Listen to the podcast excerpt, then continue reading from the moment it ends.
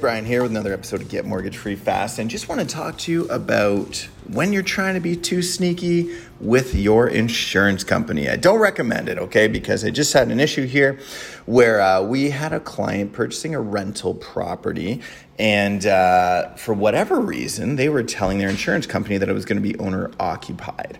Okay, when that instruction sort of flows its way through the lawyer, guess what? Uh, lawyer doesn't verify that it's owner occupied, verify that it's rental property, and things blow up right? So I get it. Some people may want to save a couple bucks because, uh, you know what, having a principal residence is typically cheaper than a rental property when it comes down to things like, you know, financing and insurance. However, let's paint a picture for you, okay? Just imagine your tenants throwing a massive keg party because you, uh, you know, they looked really good when you rented to them, but you know what? They weren't so good. And this is not to deter you from getting a rental, but this could happen sometime. Well, I've never seen it, but Anyways, let's get back to the story.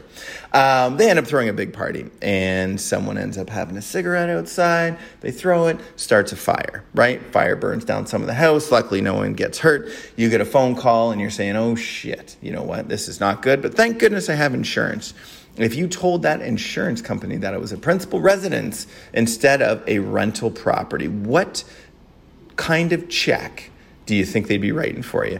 Probably one with a big fat goose egg. They wouldn't be writing one at all. Okay? Certain things, yes, I get it. You can save money here and there. You know what? You can go to Toonie Tuesday, save some money at the fast food restaurants, but you're not saving money with the insurance company. Okay? Make sure you're always adequately insured.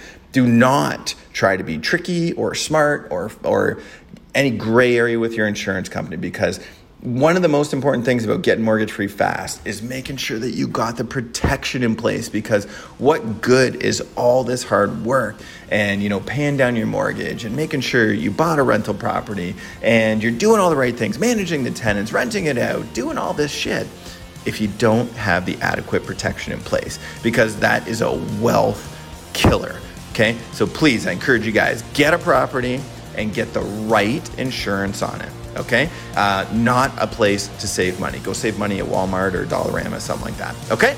Make it a fabulous day, guys.